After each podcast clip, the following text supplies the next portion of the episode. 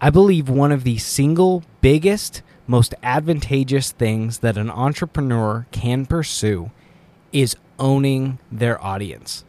Not in the sense of owning the audience like a comedian would do, where they are, you know, they're owning the stage, they're owning the audience, they've got everything under control, they've got people laughing, that kind of thing. Having fans is great too, but more in the conversation of owning the people that you are marketing to, um, having access with their permission to market to them, to send them information, and to build a database of ideal customers and sold out fans. Entrepreneurs shouldn't be stuck. It's unnecessary, it's frustrating, and unfortunately, it's where most of us end up landing. Your business should serve you, your dreams, and the future you set out to create. So let's destroy the myth that you have to work 60, 80, or 120 hours a week in order to make your dreams a reality. I'm Jay. And I'm India. This is the Marketing Breakthrough Podcast. Let's, get, to it. Over the last couple months, I've found myself having countless conversations with entrepreneurs, some clients, some prospective clients, like all over the place, where we're having conversations around using different platforms in order to market to their ideal customer. And as you've heard us talk about, if you've been listening for any period of time, we talk about ideal customer all the time. Yeah. The person that is 20% more likely to say yes, to buy, to click uh, the enter button, wha- whatever whatever you want to say it as, that is more likely to buy just because of who they are, because of mm-hmm. what they believe, because they believe what you believe, because they love you, because they follow you, because they're an advocate for you, or because they love the product or service that you sell. That said, if you can build a database that has emails and phone numbers is really, I mean, so advantageous. We've focused on emails for the last 10, 15 years, but to have phone numbers as well, to be able to text, you have a list of people, of all these people that mm-hmm. fall into that ideal customer category. Mm-hmm. The reason that this is such a vital topic, something that we can't just ignore and think, oh, I'll worry about that later. I don't have time for that, is that when you're thinking about posting on social media or how you're going to market your business or an email to send out or whatever it is that you're going to do, when you are in those moments and you think, I need to make money, I need to gain revenue, I need to pursue this right now. How are you going to do that if you don't have a lead of contacts to reach out to? And sometimes it starts with 12. Sometimes it starts with zero. Sometimes it starts with one or two. Sometimes it starts with a few thousand. It doesn't really matter where you begin. The whole point is being able to have a list of people that you can reach out to that have possibly already purchased from you that you can say, hey, I know you like what we do. Here's what else we offer. And then you're able to bring in money. And when you think about what had happened uh, not too long ago, when the beast that is Facebook, when all of that shut down, it was just like a day. It might have even been like six hours, eight hours, 12 hours. I don't remember exactly. I just remember that it closed down. And we've talked about this before on the podcast, but this happened and everyone was shocked. Everyone was like, oh my gosh, what are we going to do? How are we going to communicate? We have to pursue sales. This is I mean, I remember people even considering lawsuits because they were like, this is where we market our business. How are we going to make money without this as an option? And this realization that hit that they real it was like, oh man, we don't actually own our audience. We don't own the access to them. We have to pay Facebook in order to get access to them. And I love what you had said, Jay, is you were just so straightforward and clear to the point in that don't get caught thinking that things will never change. And that was really powerful. It actually resonated with me a lot because there's so many times that I've just ignored or because I'm a procrastinator, I just push it off to the side and I think, ah, it doesn't really matter. But if you get caught thinking that things won't change and they did, you're just out of luck. You're not going to be able to contact your audience. You're not going to be able to market th- to them when you need money, when you need to gain those sales. And that's why this is so important. You need to lay the foundation in order to have those contacts and then in order to reach out to them. I think the bigger piece of the conversation is you won't have an audience. Yeah. You won't have an audience to market to if they disappear. So so just you know play the if then game for a uh, for a minute. And and you can do this in a lot of different directions. This is like the really extreme side of things, but this can be advantageous for your business as well. So the if then game is if this happens, then this will happen. I don't know what the then is, but what if Zuck wakes up one day and decides. this is over, right? It's Facebook is worth a lot of money. Mm-hmm. Instagram is worth a lot of money. It doesn't make sense for him to shut it down. But what if he just decided one day to turn off the machine?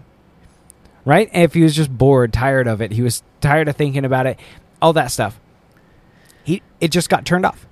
If that happens, then what? Mm-hmm. Do you have a backup? Do you have the ability to build your business? Is your business going to be sustainable? Is it going to succeed? Is it going to be viable, right? A great way to look at a deeper example of this is what happened during COVID in the initial shutdowns, and all the businesses who realized that they had ignored the value and the importance of having a digital presence and maintaining that. And they, I, I so many people, so many entrepreneurs were just in this panic of we got to get a website, we've got to reach out to people, we've got to figure this out, we've got to be able to grow things. And and I get that, and I'm thankful that so many of them were able to move quickly and survive. But it was in such this chaotic, panicky mess that then there was this moment of realizing, oh my gosh, we might have to close our doors. Whereas if they had planned in advance and just been prepared and existing in that digital way, they would have at least had something to draw from in an emergency type situation. Yeah. Within the podcast, I don't often do episodes. We don't op- often create content that says you need to. I don't think that's a mm-hmm. good way to start a conversation. I don't think it's a good way to maintain relationship. I don't think, you know, nobody wants to be told you need to do this. You I'm need- just going to boss you, should." around all the time. but in this in this instance if you don't have your own audience i want to tell you you need your own audience if you mm-hmm. are an entrepreneur and you are planning for the future if you have a vision bigger than where you are right now you absolutely need to own your audience and what that looks like is it looks like being able to market if everything else disappears. Worst case scenario, like if every platform went down, even your email sending platforms, you could still send an email via via a Gmail account mm-hmm. to these email addresses on behalf of the business, right? Mm-hmm. Even if even if all the automation centers, all the automation softwares went down. If then, so to create some urgency, not to create stress because the goal isn't to add stress to your life. Well, and we're definitely not talking about some dystopian future where there's going to be like a bomb and then nobody's going to have access to all of these resources that they need access to. No, the goal of this is to help create urgency around what you are going to do and how you are going to move forward. Because even if those things all remain in effect, even if nothing changes, it will still help your business to grow, to sustain, to uh, to move along in the trajectory towards your goals faster than you are doing now. So when you play this this if then game, and and this helps to create some urgency around. So yes, if all of the all the platforms, all the marketing platforms that we use right now, if they shut down, then we would have no audience. Or if Instagram no longer presents leads to me, mm-hmm. then this happens. If my cost per click goes up to X dollars, then it would get to the point where I can no longer afford to have this to be running ads. Mm-hmm. And so I need those email addresses in order to be in there.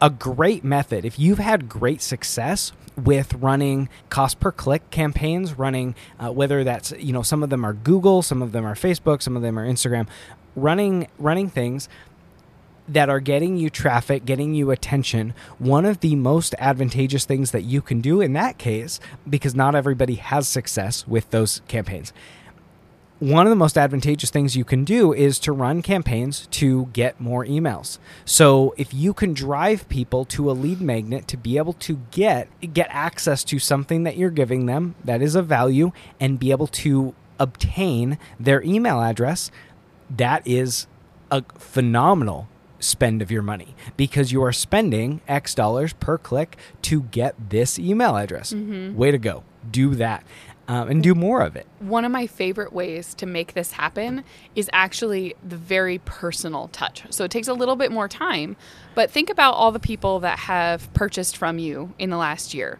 And that the happy customers that they love what you sell, they love your product, and you hope to sell to them in the future, but somehow, somewhere down the line, you have access to their contact information.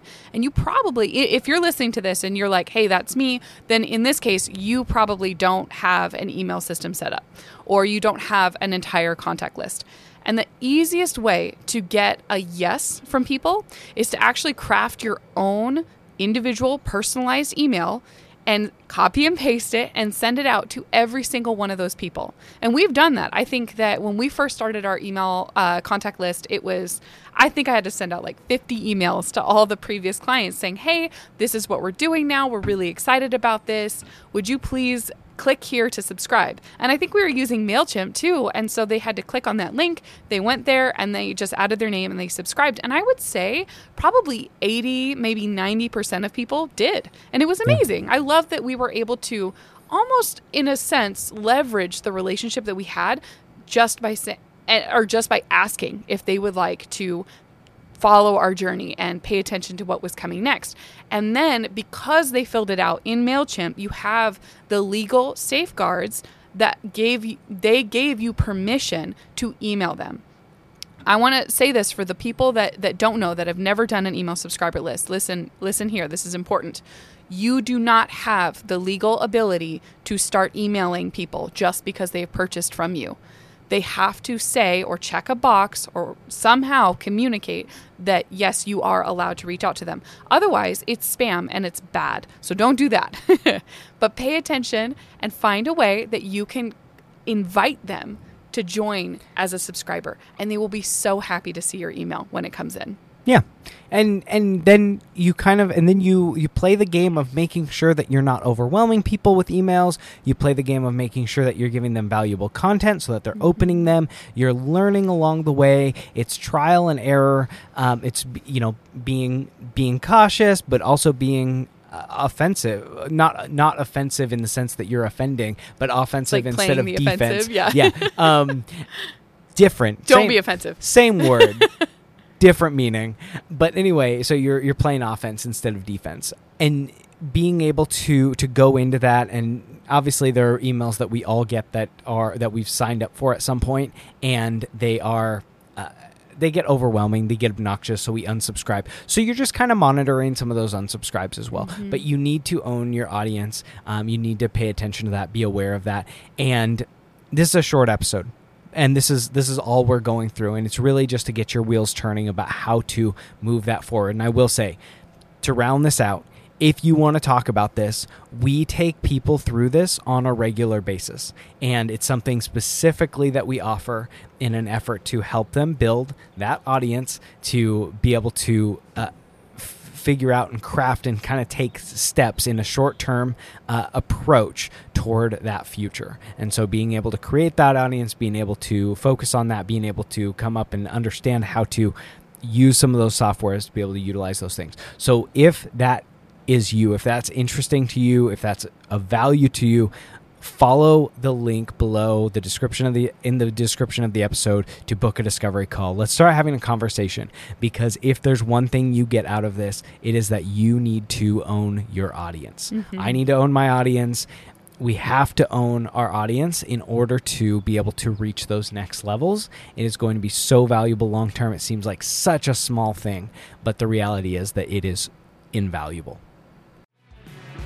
Marketing Breakthrough is a community of entrepreneurs with a vision of creating meaningful, sustainable businesses that allow freedom, fun, and adventure in their lives. Time is the only resource you can't get more of, so we believe in finding a way to achieve our entrepreneurial dreams with freedom in mind. We've designed this resource hub of tools, tricks, and techniques to grow your business and live the life that you set out to create.